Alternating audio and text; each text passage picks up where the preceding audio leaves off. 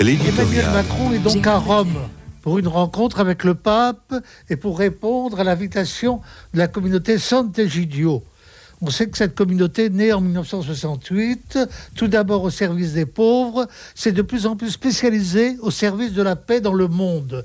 Il me semble que c'est au lendemain de la rencontre interreligieuse d'Assise, voulue par Jean-Paul II en 1986, que la vocation de Sant'Egidio s'est de plus en plus précisée afin de donner une consistance concrète à l'intention du pape polonais. Il fallait que sur le terrain même, là où les conflits faisaient rage ou risquaient de se développer, interviennent des médiateurs susceptibles de trouver des moyens de conciliation.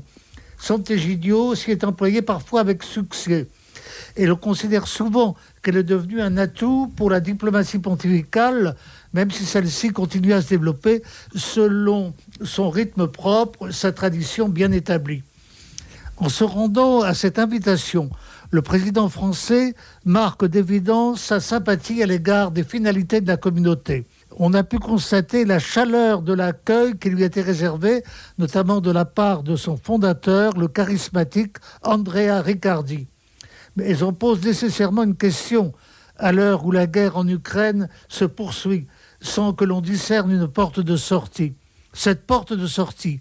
Aussi bien le Saint-Siège que Saint-Égidio n'ont cessé de la souhaiter, au point parfois d'irriter ceux qui pensent que le seul soutien à la puissance agressée s'impose et que la volonté hégémonique de Moscou doit être contrée avec la plus grande énergie. Il est vrai aussi qu'Emmanuel Macron s'est toujours efforcé de maintenir le contact avec Vladimir Poutine tout en s'associant à l'aide militaire à Kiev on retiendra de ces rencontres romaines une volonté commune de faire la paix, l'objectif premier. Pour le reste, faut-il ajouter à la grâce de Dieu?